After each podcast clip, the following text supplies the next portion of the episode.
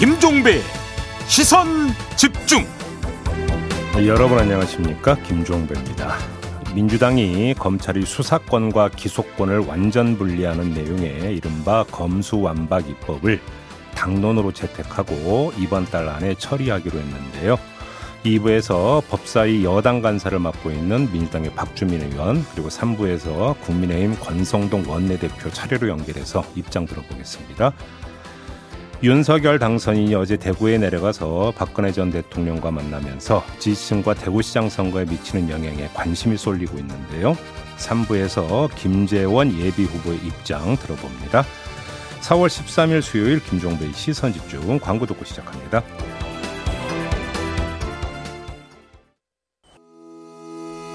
시선 집중은 촌철님들의 다양한 목소리를 기다립니다. 짧은 건 50원, 긴 건 100원인 문자 메시지 샵 8001번, 스마트 라디오 미니와 유튜브 라이브로도 시선 집중과 함께 하실 수 있습니다. 믿고 듣는 진품 시사 김종배의 시선 집중.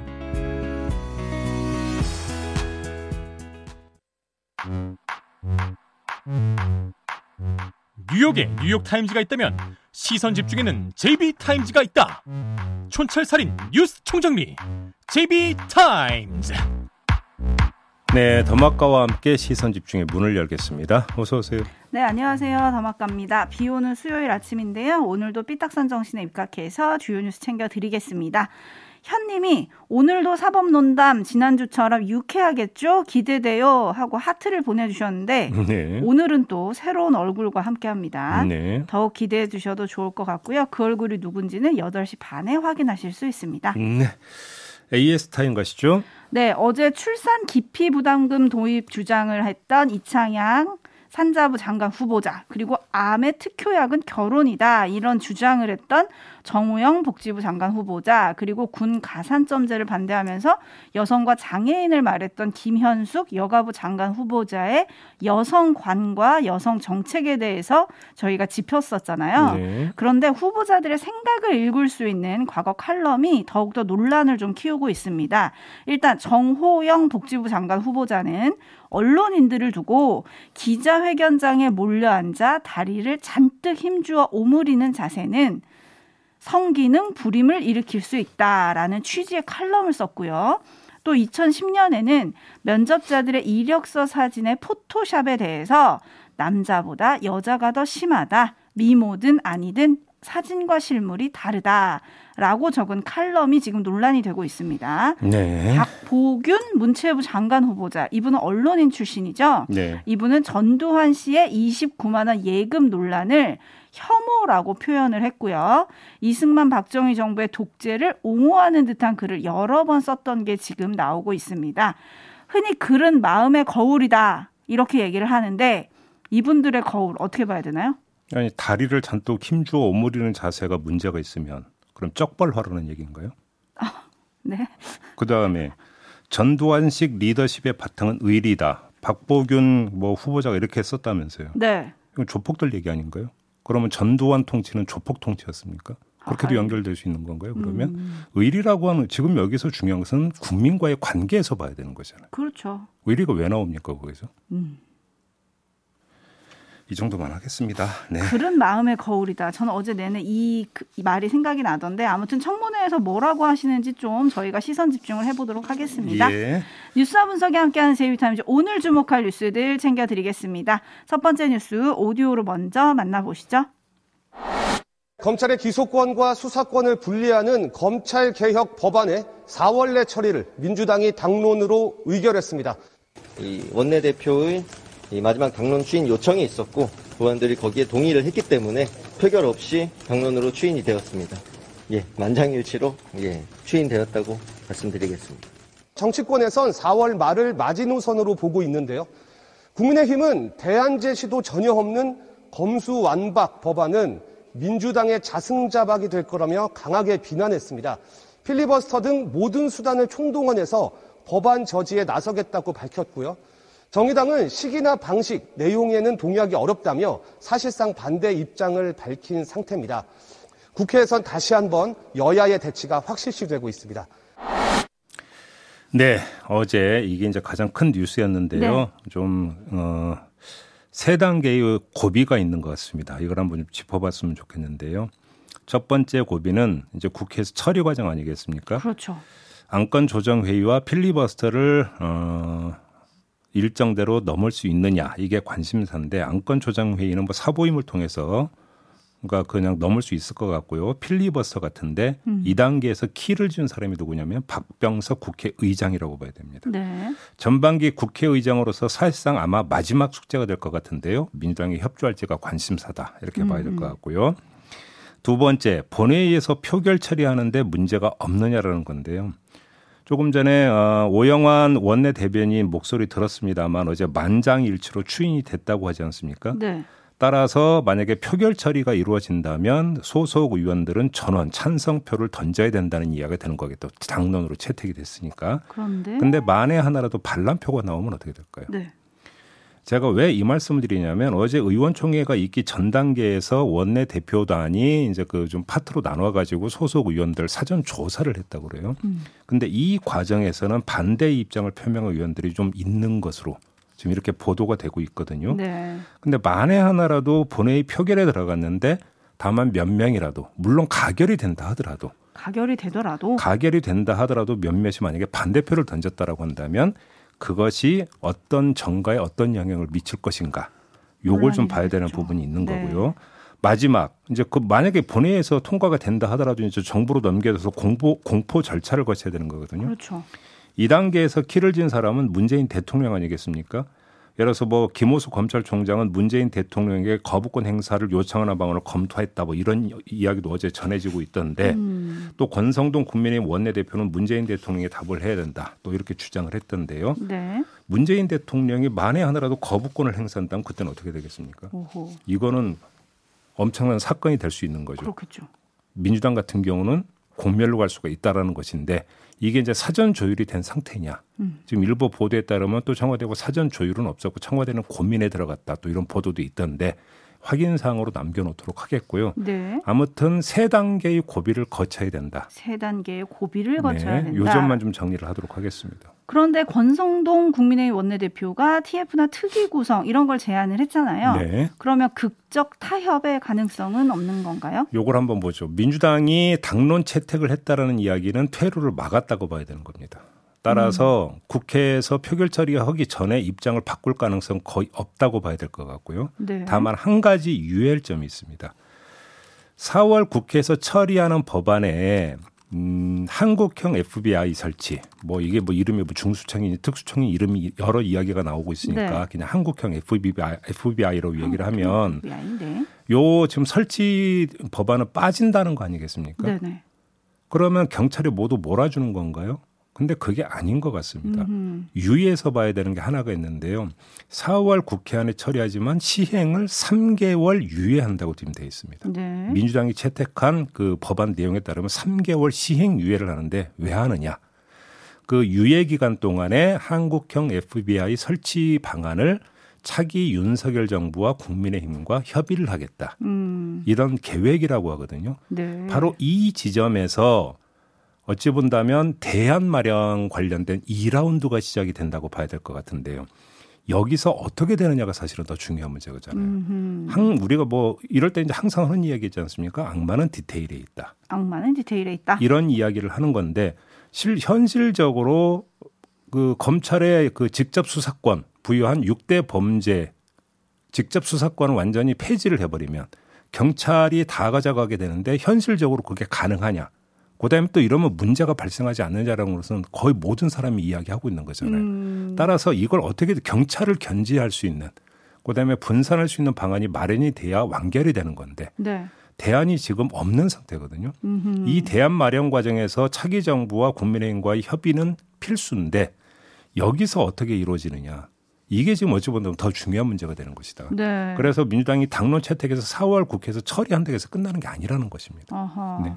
앞으로 갈 길도 또 멀다 이 말씀을 지금 해주셨는데 네. 촌철님들의 의견도 지금 분분하시네요. 장루팡님 민주주의가 유지될 수 있는 이유는 권력에 대한 견제와 균형인데 생각해 보면 이 견제와 균형이 없던 유일한 집단이 검찰이었습니다. 이에 대한 고민의 결과가 검수완박이라면 반드시 필요하다고 봅니다라는 의견 주셨고요. 네. 1026님도 반드시 처리해야 합니다. 그래야 국민이 억울하지 않은 나라가 됩니다 라고 해주셨는데 반면에 25, 아, 235 하나님, 민주당 아직 정신 못 차렸군요. 6월 지방선거 참패할 것 같아 안타깝습니다. 라는 의견도 있고요. 음. 정진권님 같은 경우는 5년 동안 놀고 있다가 정권 말에 이러니까 정권을 내준 겁니다. 라는 의견 보내주셨는데, 반면에 이은하님, 검수 완박이란 표현 쓰지 맙시다. 검찰 선진화, 정상화, 이게 맞는 말인 것 같아요. 라고 해주셨고요. 네. 7729님, 보수 정당과 검찰과 언론, 기득권 연합의 총 결집을 통한 반대를 과연 민주당이 뚫을 수 있을까요? 음. 라고 해주셨는데 그거는 앞으로 저희가 또 지켜봐야겠죠. 관련 하여간 이야기는 잠시 2부와 3부에서 인터뷰에서 좀 더 자세히 들어가 보겠습니다. 그런데 검찰은 어떻게 반응할까요? 지금 페페님이 검사들에게도 저녁이 있는 삶을 보장해줘야 합니다라고 해주셨는데 검찰은 지금 거의 집단 반발하기 일보 직전 아닙니까? 지금 뭐 김호수 검찰총장은 자리에 연연하지 않는다고 했잖아요. 네. 근데 자 그러면 6대 그 범죄 직접 수사권 폐지가 기정사실로 됐을 때 그러면 자리를 던지겠죠. 근데 그 기정사실로 보는 시점이 국회에서 처리된 다음이냐 아니면 지금이냐 이건 뭐 김호수 총장이 판단하는 문제 아니겠습니까? 네. 네. 검찰의 움직임도 시선 집중하겠습니다. 제이비타임스 다음 주목할 뉴스 오디오로 먼저 만나보시죠. 양측의 측근 한 명씩을 배석시킨 가운데 마주한 두 사람은 웃음을 띤 얼굴로 50여 분간 비공개로 대화를 나눴습니다. 윤 당선인은 국정농단 사건 수사팀장을 맡아 박 전 대통령을 수사했던 데 대해 면목이 없고 늘 죄송했다고 말했고 박 전 대통령은 담담히 듣기만 한 것으로 전해졌습니다. 아무래도 그 지나간 과거가 있지 않습니까? 어떤 제 인간적인 안타까움과 또 마음속으로 갖고 있는 제또 미안한 마음 그런 것도 말씀드리고 이어 박 전 대통령의 굉장히 좋은 정책이나 업적이 있는데 알려지지 못한 부분이 아쉽다며 잘 알려 명예 회복을 할 수 있게 하겠다고 약속했습니다. 윤석열 당선인은 또 박근혜 전 대통령에게 대통령 취임식 참석을 요청했고 박 전 대통령도 가능한 참석하도록 노력하겠다고 답했습니다. 네, 어제 두 사람 회동이 있었습니다. 네. 이좀 포인트 두 가지로 나눠서 좀 짚어보려고 하는데요. 첫 번째는 취임식 참석 여부입니다. 가실까요? 아, 그것이 갖는 상징성이 있지 않습니까? 네. 만약 그 박근혜 전 대통령이 참석을 한다면 보수 정치권과 언론은 화해, 더 나가서 통합으로 묘사를 할 게 뭐 불을 보듯 음. 뻔한 거 아니겠습니까? 네네. 근데 반, 반대로 참석을 하지 않으면 어떻게 될까요? 예를 들어서 그러니까 그 건강상의 문제 음. 뭐 이런 걸로 그러니까 이야기를 할 수 있겠죠. 네. 하지만 그냥 그렇게 정리하고 넘어갈 수 있을까요? 여운이 길게 갈 음. 가능성이 있죠. 그렇죠. 그래서 시간이 흘러서 윤석열 정부의 지지 기반이 악화되고 보수 세력의 이완이 나타난다면 이게 불씨가 될 수가 있다. 네. 이 점을 봐야 될 것 같고요. 아무튼 어, 박근혜 전 대통령은 두 마디 말을 다 하지 않았습니까? 현 건강 상태로는 자신이 없다라고 하면서도 음흠. 가능하면 참석하도록 노력하겠다. 네. 두 개의 가능성을 다 열어놓은 거잖아요. 음. 한번 봐야 될 것 같고요. 네. 두 번째 포인트는 악수 장면인데 어제 회동에는 권영세 인수위 부위원장과 유영아 변호사가 배석을 했는데 윤석열 당선인이 어, 사저에 도착할 때 유영아 변호사가 집 앞에서 윤석열 당선인을 맞았고 두 사람이 악수하는 투샷이 어제 많이 보도가 되지 않았습니까? 많이 나왔습니다. 이것이 대구시장 경선에 어떤 영향을 미칠 것인가. 어제도 잠깐 이야기를 했는데 네. 이것도 네. 또 하나의 포인트가 된다고 봐야 되겠죠. 네, 지금 두 가지 포인트 짚어주셨는데 일단 촌철님들은 미안하다, 늘 죄송하게 생각한다라는 윤석열 당선인의 말에 좀 주목을 많이들 하시네요. 네. 67 하나하나님 어쨌든 죄를 지은 건 매 한 가지인데 박근혜에겐 미안하고 다른 범죄자들에겐 안 미안하나요? 라는 물음표 보내주셨고요. 와이님은 저렇게 사과하면 국민이 탄핵시킨 게 부정되는 거 아닌가요?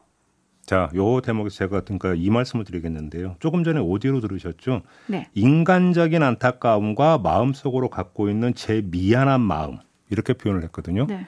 자, 인간적인이라고 하는 어떤 한정을 지었습니다. 그래서 수사는 수사고 그냥 인가 개인적으로 인간적으로 갖는 마음은 별개다 아마 이런 뜻으로 이야기를 한 것 같은데 근데 대통령 당선인 아니겠습니까? 그렇죠. 거기도 이제 공개된 행사였다고 봐야 되는 거고 네. 그 발언 내용은 좀 공개가 되지 않았습니까? 네. 예를 들어서 비공개로 그냥 그 단둘이 만나서 사적 대화를 나눈 상태에서 뭐 인간적인 어떤 심중을 드러냈다면 뭐 별 얘기 안 하겠는데 사실상 공개된 행사였고 또 그 내용을 배석했던 두 사람이 기자들 앞에서 정리를 해서 발표를 했는데 음. 그럼 이건 대국민 메시지로도 볼 수 있는 거잖아요. 그런데 그러면 어떤 공적인 것과 인간적인 마음을 나눠서 이야기할 수 있는 겁니까? 이걸 하나로 좀 정리해서 말씀을 드리고요. 두 번째는 미안한 마음이라고 표현을 했는데 네. 미안하다라고 하는 뜻은 내가 잘못했거나 내지 정도 이상으로 심하게 했을 때 쓰는 표현 아닙니까? 사과의 표현이죠. 네. 그렇게 놓고 본다면 그럼 수사팀장으로서 국정농단 사건을 수사한 게 뭔가 잘못됐거나 심했던 겁니까? 음. 이러면 이거는 결국은 어떤 국정농단 수사에 대한 자기 부정 아닙니까? 더 나아가서 이렇게 되면 탄핵에 대한 부정으로도 해석될 여지를 안기는 거 아니겠습니까? 그렇기 때문에 오늘 아침 보도를 보면 일부 언론은 이건 사, 탄핵에 대한 사실상 부정 아니냐 네. 뭐 이런 지금 비판이 나오는 거 아니겠습니까? 그렇죠. 이건 아니죠. 이거는. 음, 그러니까요. 그 부분을 조금 짚어주시는 촌철님들이 굉장히 많으세요. 8830님은 네. 검사들은 자기들 밥그릇 뺏는다고 집단 행동할 게 아니라 자기들 수장 출신이 이렇게 행동한 것에 대해서 조금 부끄러워야 하는 게 아니냐 이런 의견 보내주신 분도 계시고요. 반면에 제가 또 주목했던 거는 박정희 정부의 국정 운영을 배우고 있다라는 얘기를 했다는 부분인데요. 네. 요건 좀 어떻게 봐야 될까요? 뭐 이야기는 뭐 대선할 때마다 뭐 산업화 세력과 민주화 세력이 어쩌고 뭐 이런 얘기 많이 나왔으니까 그죠? 뭐 네. 그런 차원에서 했던 이야기인지는 모르겠습니다만은 박정희 정부에서 국정 운영에 있어서 폭압 통치나 이런 것들을 의미하는 건 아니지 않겠습니까? 음. 설마 그런 걸 얘기하지는 않은 거겠죠. 네. 그렇게 넘어가죠. 네. 알겠습니다. 이 만남이 미칠 정치적 파장 아무래도 제일 민감한 곳이 대구잖아요. 네. 저희가 잠시 후 3부에 대구시장 예비 후보로 뛰고 있는 김재원 전 최고위원 만나서 얘기 나눠보도록 하겠습니다. 예. JB TIMES 다음 주목할 뉴스 역시 오디오로 먼저 만나보시죠. 윤석열 정부 내각 인선에 대해 안철수 인수위원장이 작심한 듯 공개적으로 불만을 제기했습니다. 인선 과정에서 특히 제가 전문성이 있는 분야에 대해서는 어, 조언을 드리고 싶었습니다만 어, 그런 과정은 없었습니다. 어, 능력 있는 분들을 어, 또 추천도 해드렸습니다. 어, 그렇지만 그 인사는 당선인의 목 아니겠습니까? 안철수계 몫으로 인수위원회에 참여했다. 사퇴를 전격 선언한 이태규 의원에 대해서도 사퇴는 미리 들었다는데 자세한 배경 설명은 생략했습니다. 중압감에 대해서 저한테 이야기를 했고 저 나름대로 어, 설득을 했습니다만 어, 이제 본인이 어, 워낙에 의지가 굳었습니다. 이에 대해 장재원 당선인 비서실장은 일단 안철수 위원장이 있는데 무슨 공동정부 파열이겠느냐. 이태규 위원과도 계속 함께 했으면 좋겠다며 서둘러 진화에 나섰습니다. 네, 요거 좀 짚어봐야 되는데요. 다수의 언론은 안철수 위원장의 작심 발언으로 묘사를 하더라고요. 네. 작심 발언이라는 묘사 다음에 따라오는 것은 전면전 뭐 이런 이야기로 아마 연결이 될 수도 있을 것 같은데 제가 볼땐 그건 아닌 것 같습니다. 아 전면전은 아닙니까? 자, 이태규 인수위원 사퇴와 관련해서 안철수 위원장이나 신용현 인수위 대변인 국민의당 출신이죠. 역시 이분도 네. 또 거의 똑같은 얘기를 했는데 대선과 후보 단일화 과정에서 그리고 인수위를 하면서 여러 어려움이나 힘든 점들이 많았던 것 같다. 음. 이렇게 이야기를 했어요. 자, 인수위하는 과정에서 힘든 점들이 많았다가 아니라 대, 한참 거슬러 올라가서 대선과 후보 단일화 과정에서부터 음흠. 이렇게 범위를 확장을 해버렸습니다. 네. 이렇게 되어버리면 이태규 인수위원회 사퇴 의사에 대한 그 배경과 이유를 어떻게 지금 정리를 해버린 거냐면 심신피로 누적이 되어버리는 겁니다. 다시 말해서 입각 무산에 대한 반발이 아닌 게 되어버리는 거죠. 음. 안철수 위원장 스스로 그렇게 정리를 한 걸로 봐야 되는 겁니다. 따라서 이거에 대해서 대놓고 반발할 수가 없게 되어버렸습니다. 어허. 안철수 위원장 스스로가 지금 울타리를 쳐버린 거죠. 네. 그 다음에 두 번째 인사 추천과 과정에서 제가 볼 때는 양면 얘기를 다 했는데요. 치고 빠지는 이야기를 다 한 것 같습니다. 음흠. 자, 인선 과정에서 특히 제가 전문성 있는 분야에 대해서는 조언 드리고 싶었지만 그런 과정은 없었다라고 일단 쳤어요. 네. 근데 그 다음에 그렇지만 이번에 인선되신 분들이 제가 그리는 새 정부의 청사진에 제대로 잘 맞게 실행에 잘 옮기기를 기대하고 있습니다라고 하면서 빠졌습니다. 음흠. 치고 빠진 거죠. 네. 이렇게 놓고 본다면 불편한 심기를 드러낸 건 맞는데 그것이 전면전으로 가기 위한 지금 그 목소리 높이기라고 보기는 힘들고요. 네. 저강도 제한전으로 그러니까 성격 규정을 하는 게 맞는 게 아닌가. 지금 전- 제이비가 저강도 제한전이라고 말씀을 해주셨는데 네. 이재기님이 뻔히 알고도 당하는 건 의도가 있는 겁니다라고 올려주셨거든요. 네. 뭐 어떤 의도요? 그러니까요. 네. 고강도 제한전이면 여- 다음은 어떻게 되는 거예요? 여기서 또 재미난 게 어제 이준석 국민의힘 대표가 이야기한 게 있거든요. 네. 뭐냐면 사실 어제 그러니까 11일 이야기하는 겁니다. 저희가 국민의당과 합당 선언을 하기로 돼 있었는데 안철수 국민의당 대표 측과 이태규 국민의당 의원이 돌발 상황 때문에 이루어지지 않았다. 오호. 이런 이야기를 했어요. 네. 이렇게 놓고 본다면 바탕에서 뭔가가 지금 움직이고 있는 건 맞는데 문제는 이것이 제가 지금 말씀드린 전면전으로 바로 어떤 그 판을 깨는 걸로는 나타나지 않을 것 같은데요. 음. 인수위에서는 그럴 거라는 겁니다. 근데 자 그러면 여의도로 돌아 그러니까 좁혀들면 어떻게 될까? 여기서 합당해서 일정하게 또 난기류가 형성될 가능성은 배제할 수 없다. 그러면서 아주 지리하고 복잡한 밀당이 진행될 가능성이 충분히 있다. 음. 이렇게도 좀 그 진단을 해볼 수 있을 것 같아요. 네, 사사파리님이 결국 권력 잡은 건 윤석열 당선인과 국민의힘이니까요. 네. 안철수 위원장도 그걸 모르고 단일화 했던 걸까요?라고 해주셨는데 음. 모르고 하진 않지 않았을까요? 그러게요. 네, 오늘은 여기까지만 해야 될 것 같습니다. 자, 더마카 수고하셨습니다. 고맙습니다.